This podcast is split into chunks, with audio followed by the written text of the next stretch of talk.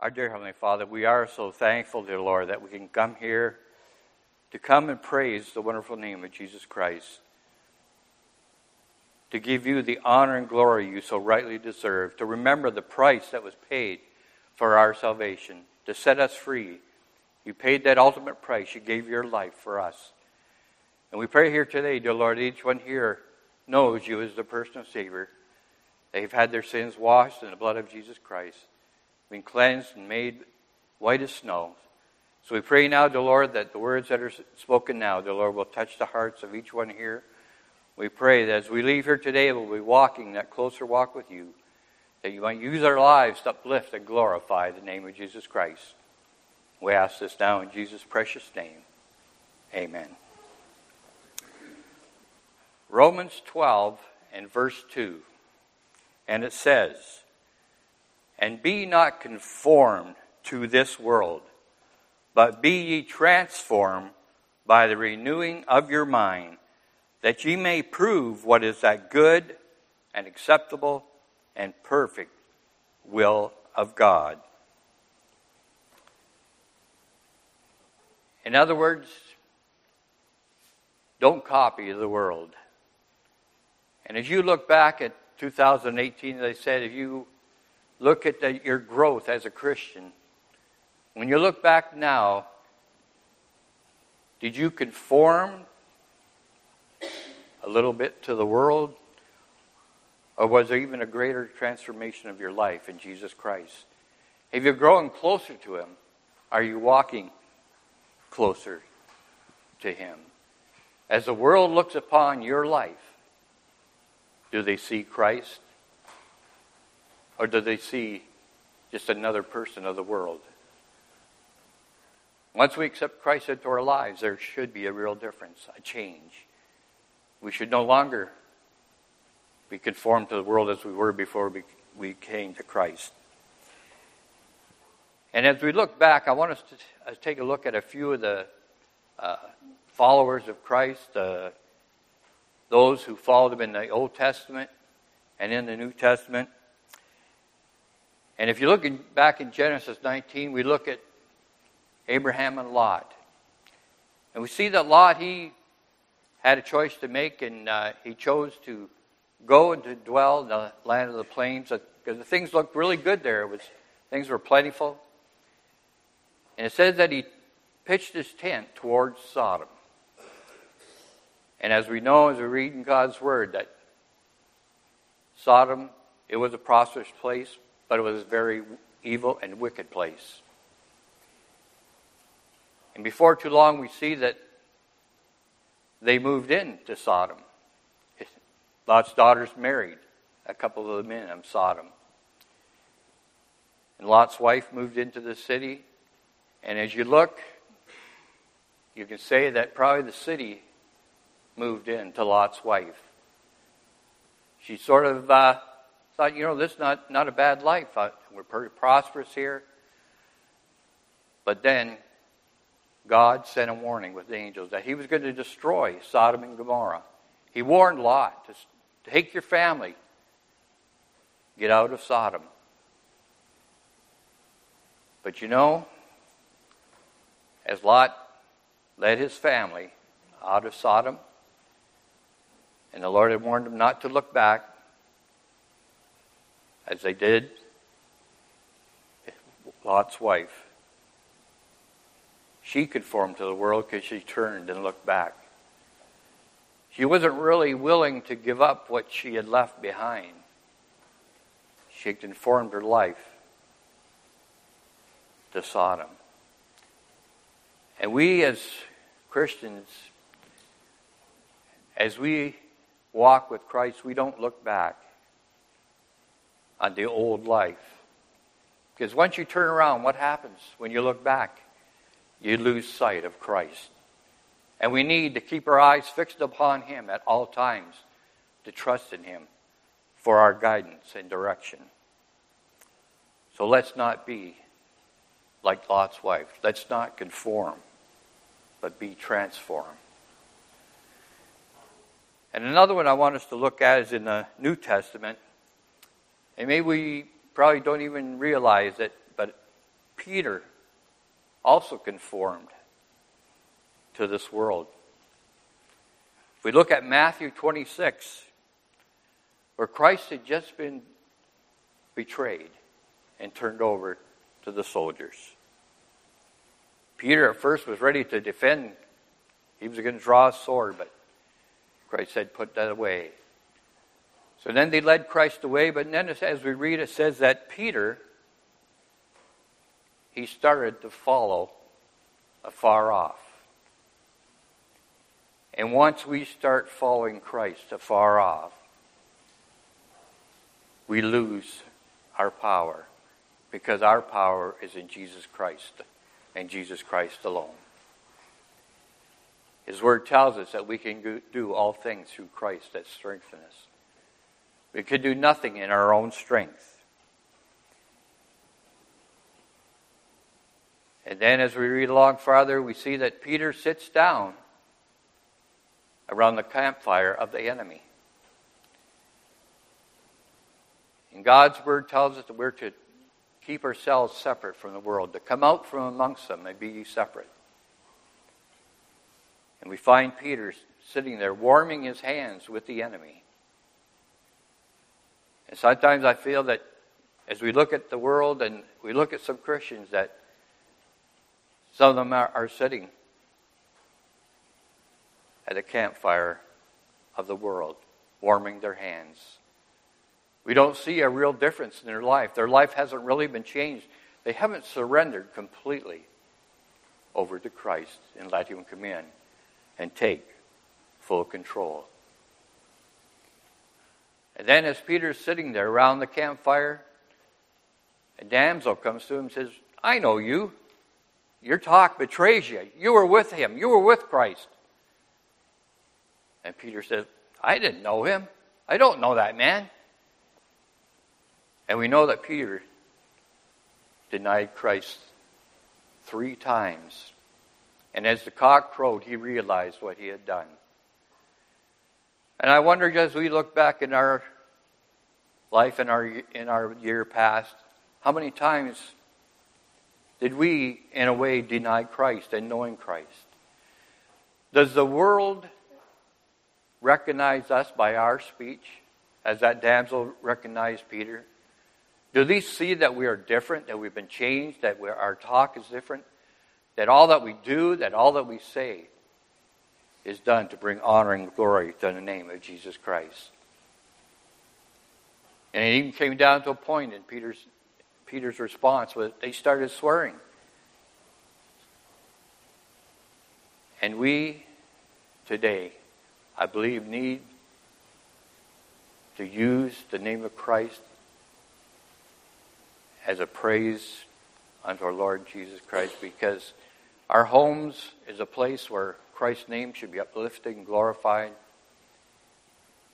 As we raise our children, as we raise our grandchildren, they should see our difference in our lives, that our talk is different from the world, that our speech is different, that we are letting Christ control our lives, and that He is guiding us and directing our footsteps as we live here in this world. And another one that we look back in, on is Daniel. In Daniel chapter 6, we know the story of Daniel, how he was delivered from the lions, from King Darius, when King Darius said, You cannot pray for 30 days, but only let your request be known unto the king, to King Darius.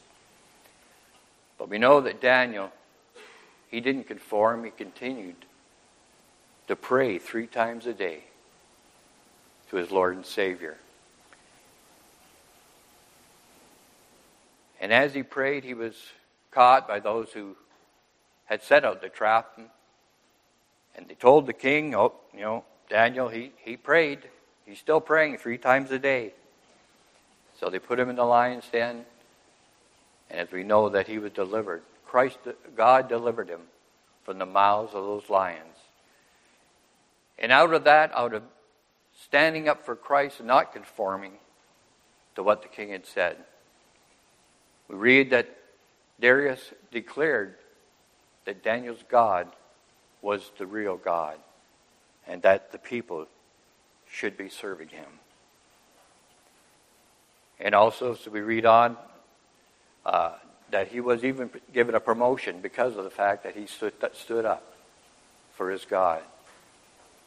And they realized that it was the true God because he was delivered from the lions. And there were three other young men who were actually advisors to Daniel.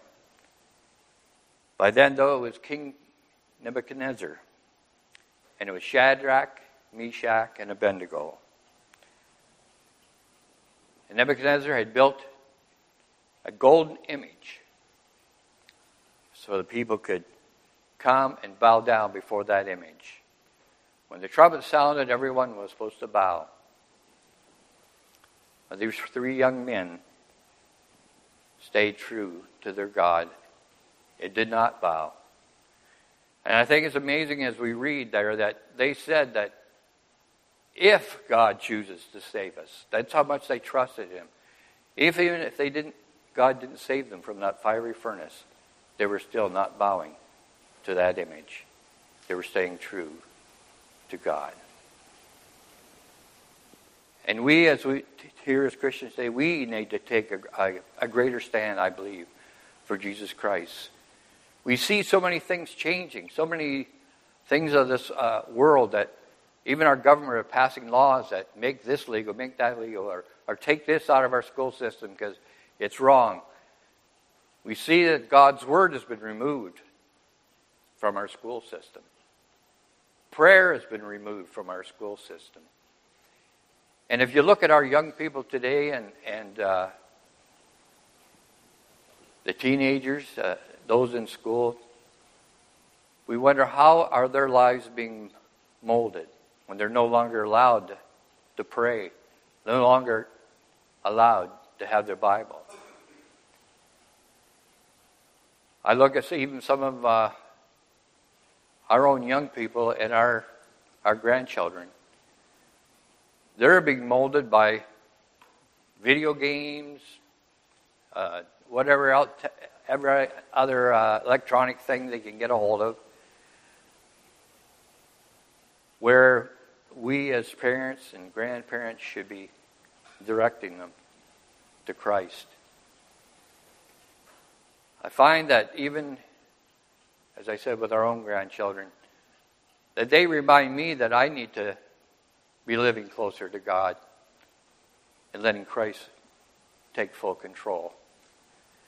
Here, just this past week, uh, one of our granddaughter's friends was hurt quite badly in a in an accident. Her horse had fallen on her and had cracked her skull open, and she was laying in the hospital unconscious.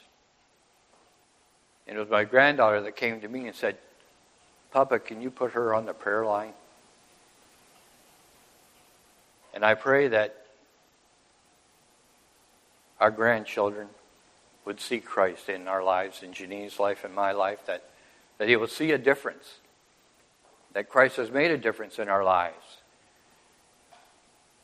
And even when we think maybe we're not getting through to them, they are watching our lives. So obviously, uh, Sierra had been watching us, and she wanted that young girl to be on the prayer line. And, and thank God the girl is, is okay, but she has a really severe concussion, and, and uh, we'd ask that you just keep praying for her, that she, that she will be okay. So we need to not bow down to this world. We need to keep Christ first and foremost in our lives. We need to continue to be transformed by the power of Jesus Christ. And 1 John 2 and verse 6 says, He that saith he abideth in him ought also to walk, even as he walked. And as we look at Christ's life, we know how he walked here on this earth. That he went about teaching, he went about healing, he showed love to those in the world. And eventually, as I said, he paid the ultimate price. He went to Calvary for our sins. And we need to walk that close walk with Christ in these end days. As I said, as we walk this earth, as we walk with Christ, as the world looks upon our lives, do they see Christ? Do they see that Christ has made a difference? That we have been transformed by the power of Christ?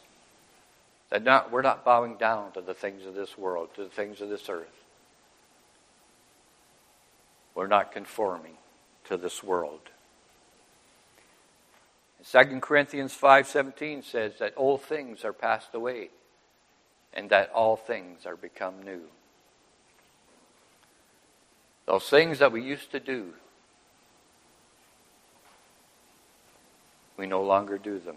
The places that we used to visit continually, the places that we shouldn't have went, we no longer go.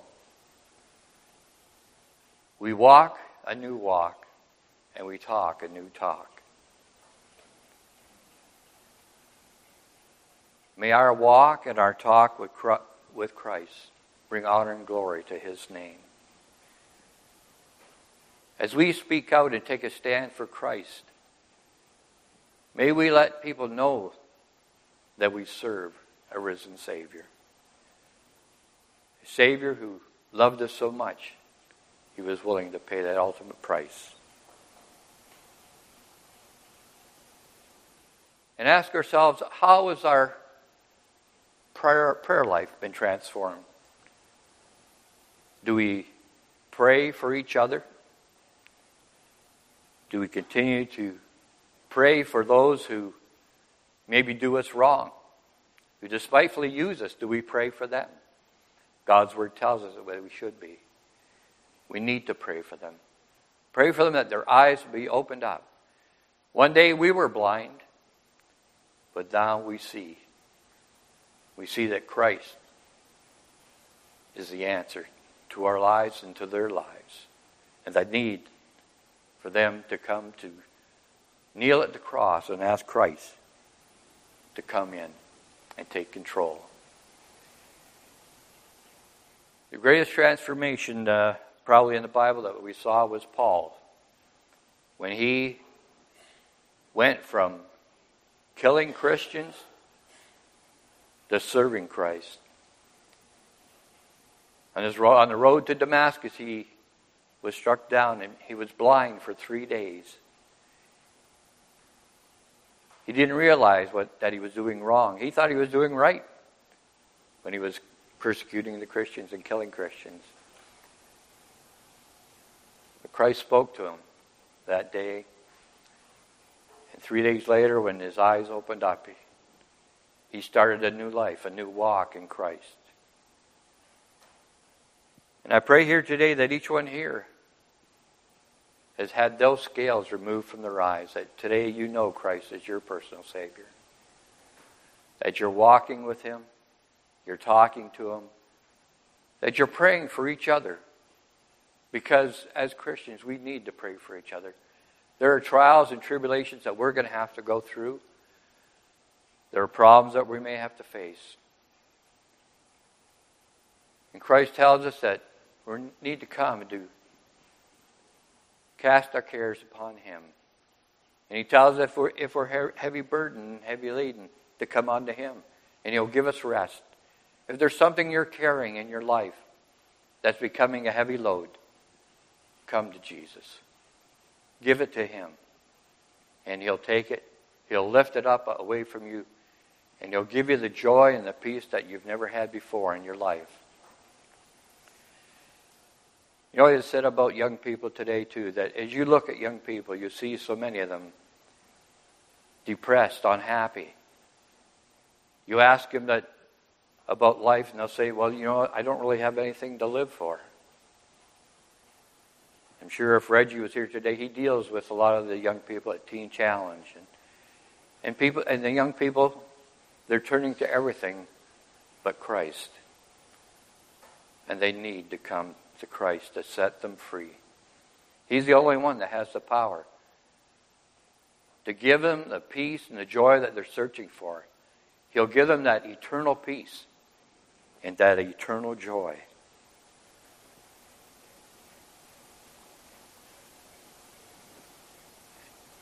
And there's a question I want to ask you today. As I stood up here and gave you these few words, were you wondering, what's he going to do with this here? What's he going to do with that? Well, I'll tell you, I'm not going to do a thing with it. But that's just how easily our mind is taken off the things of Christ. Nothing there, really. And we need to focus on the things of Christ. We need to keep our eyes upon Him. And I want to read right now Matthew 14 and verses 24 to, 30, to 32. And it says this But the ship was now in the midst of the sea, tossed with waves, for the wind was contrary. And in the fourth watch of the night, Jesus went unto them, walking on the sea. And when the disciples saw him walking on the sea, they were troubled, saying, It is a spirit, and they cried out for fear. And straightway Jesus spake unto them, saying, Be of good cheer, it is I. Be not afraid. And Peter answered him and said, Lord, if it be thou, bid me come unto thee on the water. And he said, Come. And we, when Peter was come down out of the ship, he walked on the water to go to Jesus. And when he saw the wind boisterous, he was afraid, and be, beginning to sink, he cried, saying, Lord, save me. And immediately Jesus stretched forth his hand and caught him, and saith unto him, O thou of little faith, wherefore didst thou doubt? And when they come into the ship, the wind ceased. And here, uh, just as our thoughts maybe we wandered off to why I'd put that there, Peter had so much faith when he first saw and, and focused on Christ that he was willing to step out of the boat. I don't know if I'd, I'd have that much faith to, to, to step out of the boat into the water. But he did. He had that much faith and he kept his eyes on Christ. And he began to walk on the water. But then, what happened? He took his eyes off of Christ. He took his focus off of Christ. He looked at the situation around him. He saw the boisterous wind. He saw the waves rolling and he began to sink because he had lost sight of Christ.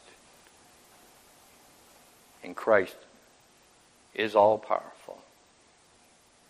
And if we'll let him take full control of our lives, we can see great things happen. We may not walk on water, but Christ can use us as a witness to our children, to our grandchildren, to our neighbor. We need to let our light shine. We need to keep our eyes focused on Christ. There are going to be trials and tribulation that come into your life. But Christ has said that He'll never leave us, He'll never forsake us. And He said that He'll see us through that trial. A lot of people would say, well, why don't he just remove that from me? Take it away. But if he doesn't take it away, it's for a reason. He wants you to grow. He wants you to become more trusting in him. To give your life completely and fully over to him. To have your mind focused upon him at all times. Let's just bow for prayer. Our dear Heavenly Father, we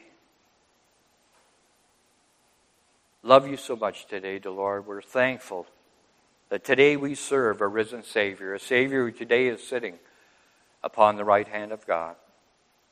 We pray today, dear Lord, that each one here has put their faith and trust in you. that today they have cast their cares upon you and their burdens, dear Lord. And if not, dear Lord, we pray that today would be the day that they come and they surrender to you. To give you that burden, dear Lord, that they're carrying, so that you can lift that weight from them, dear Lord. That they could have that joy and that peace that passes all understanding. We thank you today, dear Lord, for Calvary. We thank you for the precious blood of Jesus Christ. We're so thankful that we could come here together today to praise you we pray for our young people. We pray for our children, our teenagers, dear Lord. We pray that you will keep them safe. We pray that they will come to you at a young age, dear Lord, that they will, they will know that you are the answer to their lives. We pray that they might see Christ in our lives as parents, as grandparents, that they might see a difference. They might see that we walk a different walk, that we talk a different talk that all we do, that all that we say is done to bring honor and glory to the name of Jesus Christ. So we pray now, dear Lord, today that as we leave here, that we might be walking that closer walk, that we put our hand in your hand today. You'll lead us and direct us in the paths that you would have us to go. And we give unto you today all the praise and all the glory, for it's in Jesus' name we pray. Amen.